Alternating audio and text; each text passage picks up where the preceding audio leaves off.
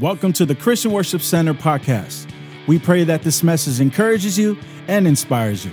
Visit us online at cwcbayarea.com for service times and directions. John chapter 8 and verse 36. We got two more sermons in our series, I Declare War. Next week, we'll end this series here.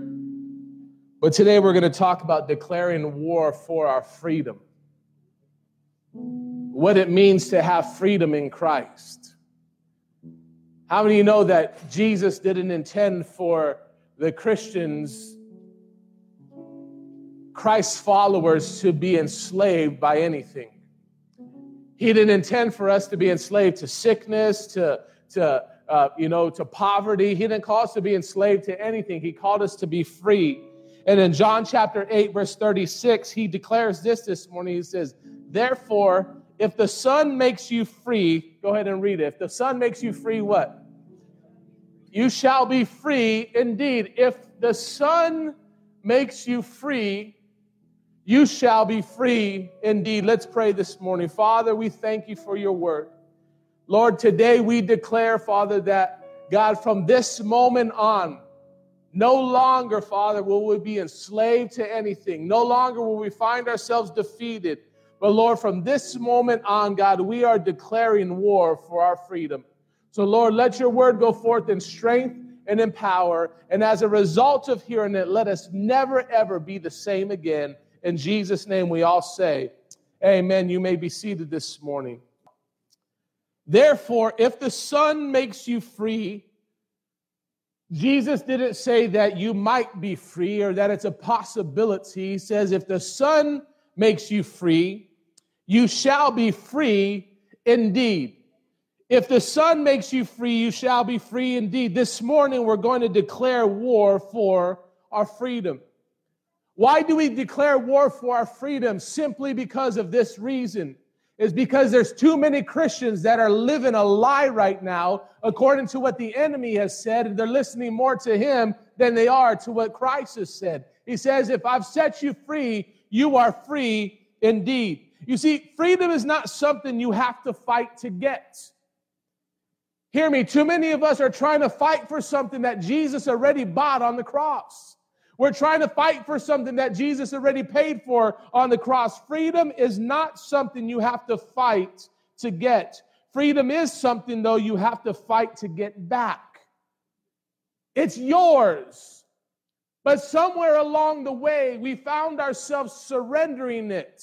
Somewhere along the way, we've given possession of it over to the enemy. Somewhere along the way, we've lost ownership of it. It's not something that we have to fight for. You don't have to work for it. Why? Because it's already been worked and paid for. But it is something that you do have to fight to get back. Why? Because our freedom has already been purchased by Jesus from the cross.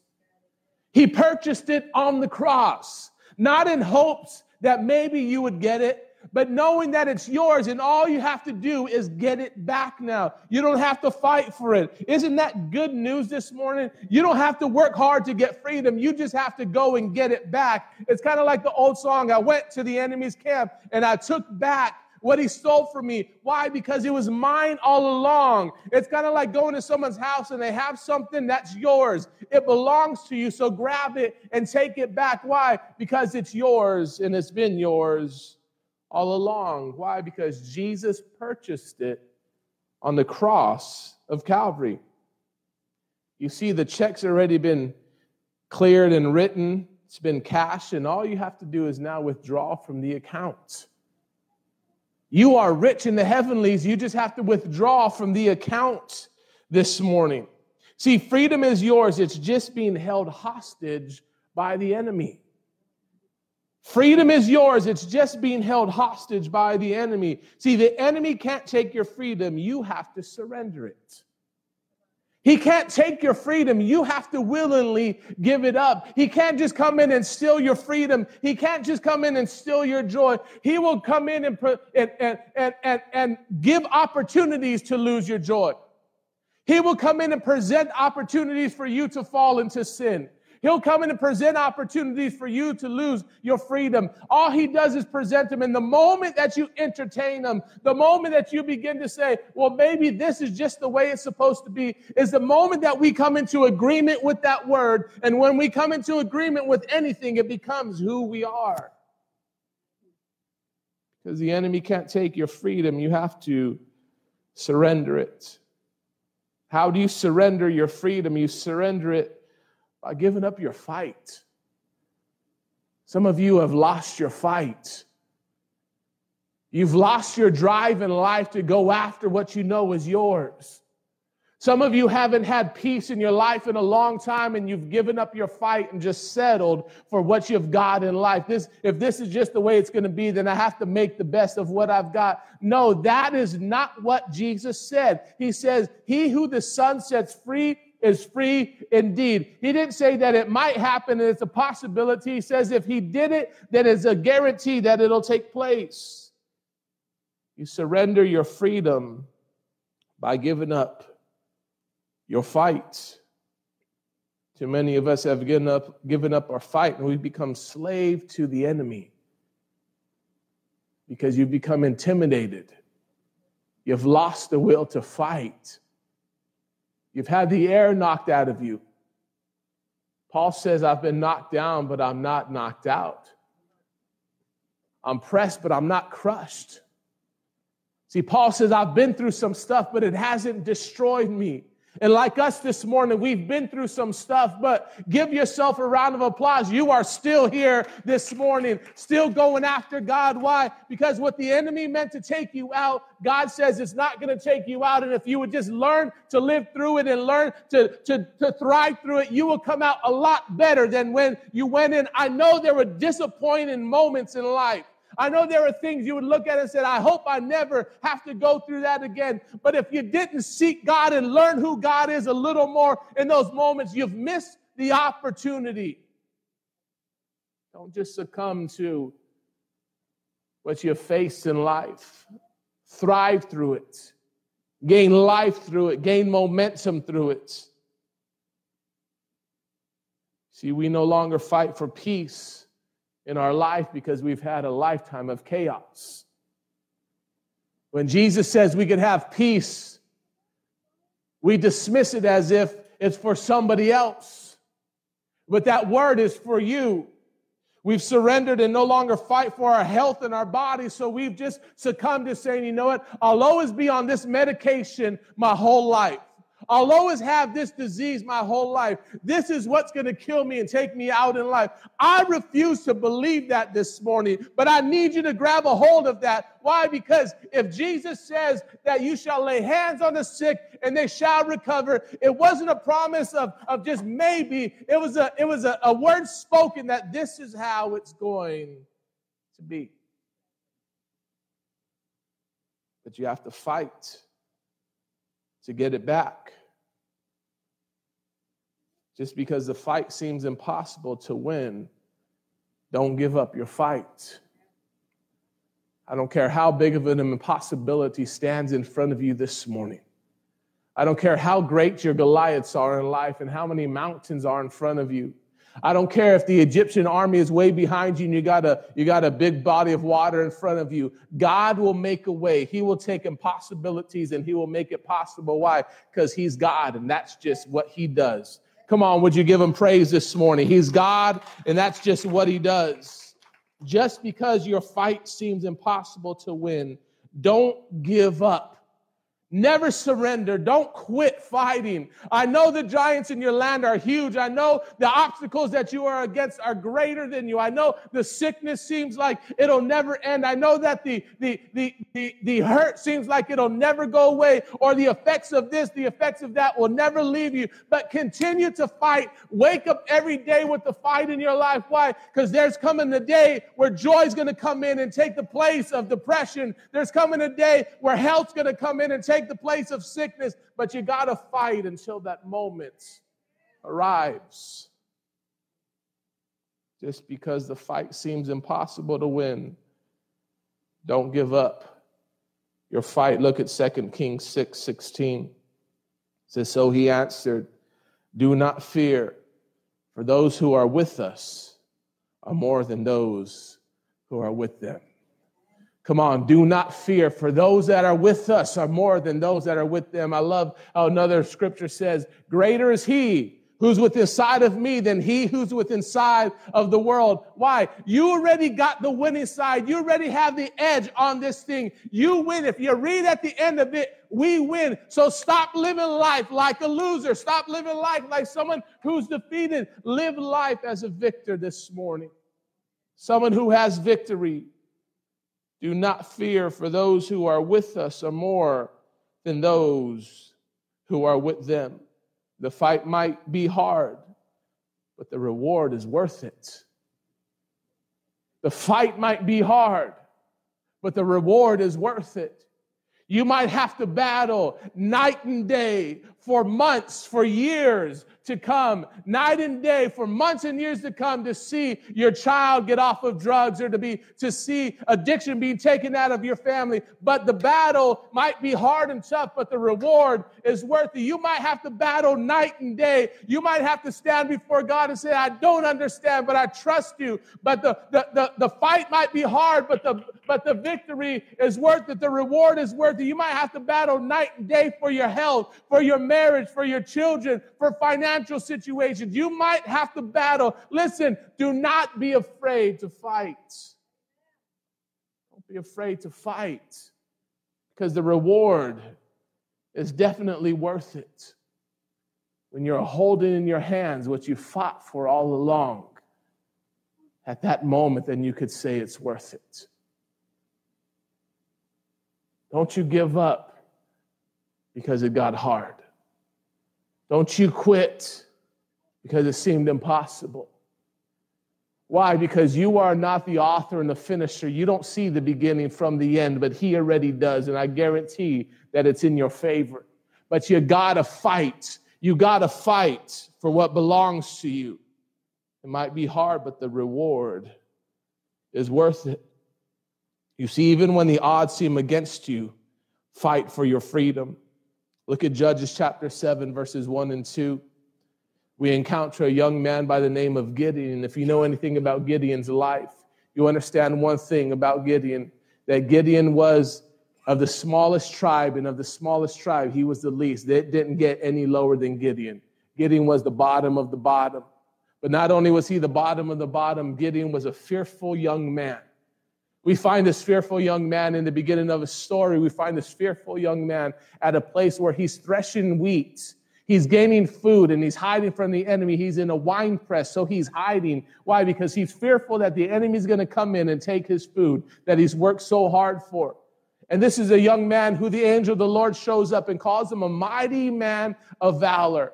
You see, God sees things in you and I that we don't see in ourselves at the moment. God calls things forth from you and our lives that we aren't living like in the moment. So he sees the prostitute on the street and he calls her a beautiful daughter of the king, but she's not living up to that right now, but that's who he sees her as. He sees someone who's broken spirit right now and he calls you a mighty man or mighty woman of valor. You might not be living up to it right now, but that's how he sees you. Just because you don't produce it right now doesn't mean that he can't work it out in your life. So he calls Gideon a mighty man of valor. He tells Gideon of all that he's going to do. And like many of us, we got a great word for our life. We read the, we read the word and we know that in the end we win, but we still live life defeated in this lifetime. So Gideon finds himself where he's questioning the call of God on his life. And he puts out and he says, Okay, this is what I want proof and evidence of. He says, I want the fleece that I lay out before you. He says, I want this fleece to be dry and all the ground around it wet in the morning. And so God does it. He says, Okay, now I want the fleece to be wet and the ground all around it dry, and God does it. Every single thing, obstacle, every single thing that Gideon tried to do to get dismissed from this calling on his life, God already took care of all that. So now Gideon finds himself where now he's answered his call, and this is where we pick it up. Judges chapter 7 and 1 and 2 says, Then Jerubbaal, that is Gideon, and all the people who were with him 32,000 men, keep that number in mind, who were all the people who were with him, rose early and encamped beside the well of, of Harod, so that the camp of the Midianites was on the north side of them by the hill of Moreh in the valley. And the Lord said to Gideon, The people who are with you are too many for me to give the Midianites into their hands. Lest Israel claim glory for itself against me, saying, My own hand has saved me. Gideon has 32,000 men.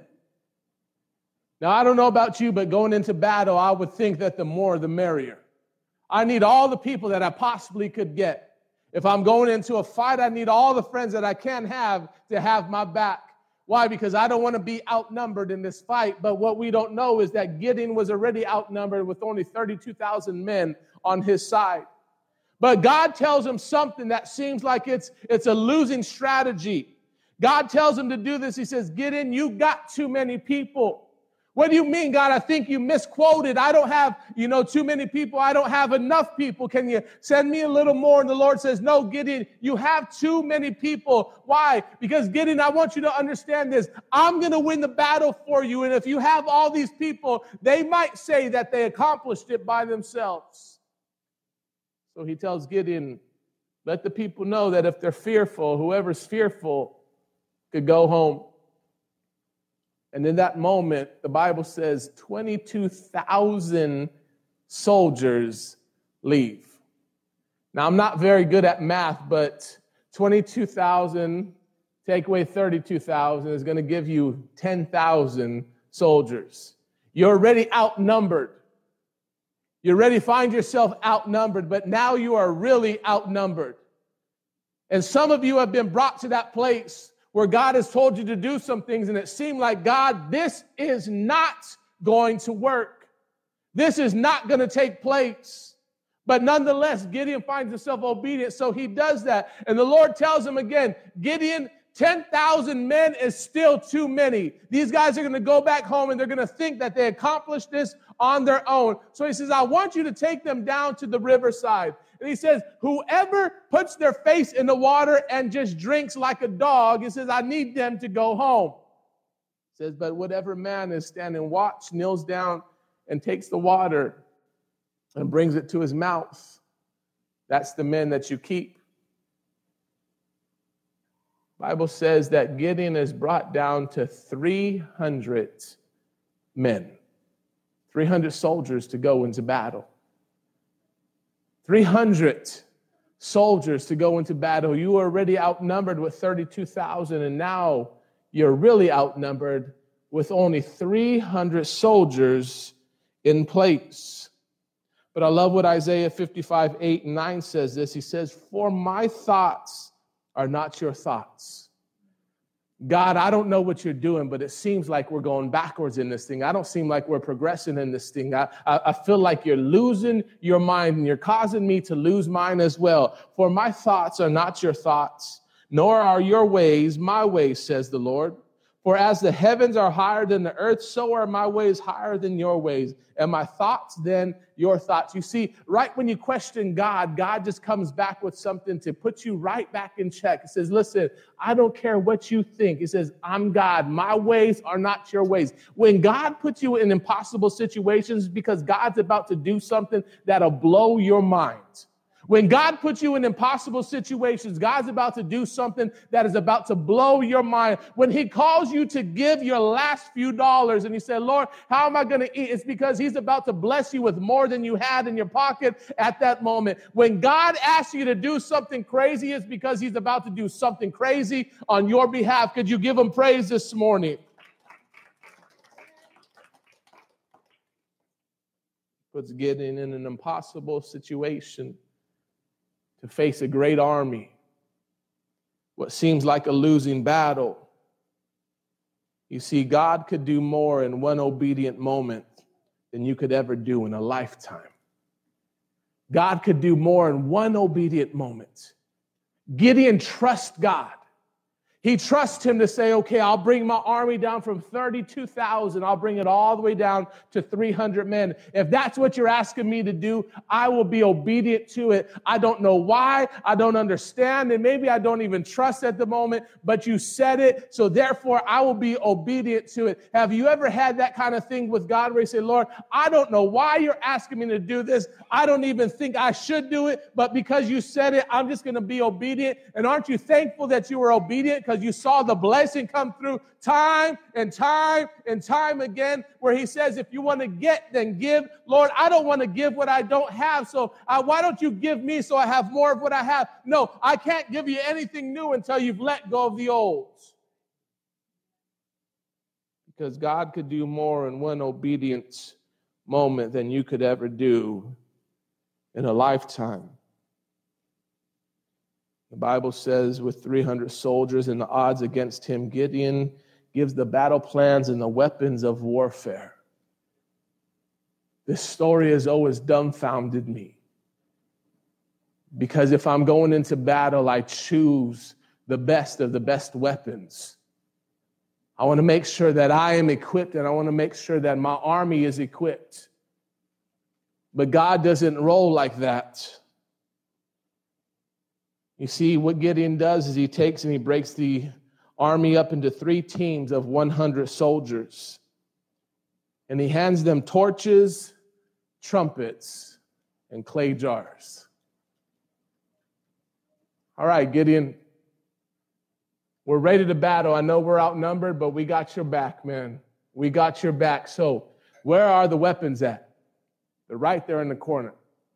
Gideon. All I see is some torches for when it gets dark. I see some clay pots for if we need to plant some food, and some trumpets if we want to play some music afterwards.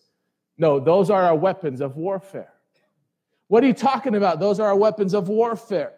With their torches, their trumpets, and their clay, clay jars, they go to the enemy's camp. And look at here in Judges 7 19 and 22. This is what God does because he could do more in one obedient moment than we could ever do in a lifetime. It says, So Gideon and the hundred men who were with him came to the outpost of the camp at the beginning of the middle watch, just as they had posted the watch, and they blew the trumpets. They're now alarming the enemy that we are here. They blew their trumpets and broke the pitchers that were in their hands. Then the three companies blew their trumpets and broke the pitchers that they, they held, uh, the pitchers. They held the torches in their left hand and the trumpets in their right hand for blowing. And they cried, the sword of the Lord and of Gideon. And every man stood in his place all around the camp, and the whole army ran and cried out and fled. When the 300 blew the trumpets, the Lord set every man's sword against his companion throughout the whole camp, and the army fled to Beth Acacia towards the uh, Zerah as far as the border of Abel uh, Meholah by Tabbath. So what happened was this: the army is resting, and all of a sudden that night, Gideon shows up and he breaks his 300 men into posts of 100 men each, and they surround this camp. And they have torches, they have trumpets and clay jars, and they blow the trumpets they break the clay jars and they hold up the torches and they say, The sword of the Lord and the sword of Gideon. The army does not know that they only have 300 men. They think that they're surrounded. But not only that, the Bible says that each man in the army began to turn on his companion. They start killing each other. Isn't it funny that when you trust God in obedience, that he causes the enemy to defeat himself, that you don't even have to fight this thing, but you just have to be obedient? Got to be obedient this morning. And what doesn't make sense, you just got to trust God that He's got all things worked out. Because Gideon's obedience, not his bravery, won the battle. Gideon's obedience. Why? Because we're still dealing with a fearful man who doesn't see much in himself but his obedience to trust God. I said this morning if you had faith the size of a mustard seed, that your impossible situation has to go. Gideon's obedience, not his bravery. his obedience to God. And your obedience this morning to the Lord is what's going to win the battle. But you have to be able to fight in impossible situations and believe that your children will still be free. Believe that peace will still come to your household. Believe that health will still come to your body, that wealth will still come your way. Believe that God is still able to do the impossible in your life. Do you believe that this morning? Do you believe that He's God? You see, sometimes we got to put things into perspective and understand that He's God and you're not, and His ways are not your ways, and His thoughts are not your thoughts. So Gideon's obedience, not his bravery, won the battle. If you would just trust the Lord today, he will cause the enemy to defeat himself on your behalf. Cause the enemy to defeat himself on your behalf. But God's not looking for things that make sense. He's looking for the obedience of your heart this morning. Will you trust Him? Will you trust that with trumpets, torches, and jars that you can defeat an enemy and not even have to fight up against them? Will you trust this morning that if He's asking you to do the most crazy of things, that God's doing something even crazier on your behalf?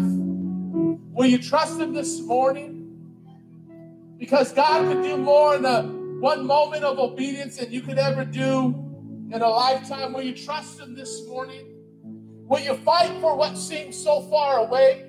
Will you fight for your health? Will you fight that you don't have to take medication for the rest of your life? Will you fight that your marriage isn't going to be bad the rest of your life? Will you fight for that your children won't have to find themselves addicted for the rest of their life, but that there will be peace in their life? Will you fight for freedom that seems impossible to get on your own and trust that if God before you, who can be against you? That there's more for you than there are against you? Would you trust Him this morning that He who the son sets free is free indeed? Would you trust Him this morning? that how things are right now aren't going to be the way things are going to be for the rest of your life? Will you trust Him this morning that although you might be suffering from sickness right now, you might have pain in your body? Would you trust Him this morning that the story might have started like that, but it's sure not going to end like that? God could do more in one moment of obedience, one moment of trust, and He could ever do in a, and you could ever do in a lifetime on your own. But you got to trust Him. I ask you to bow your heads and close your eyes with me this morning. Thank you for downloading this message. For more information on our church, visit us at cwcbayarea.com. You can also follow us on Facebook at facebook.com forward slash CWC Bay Area.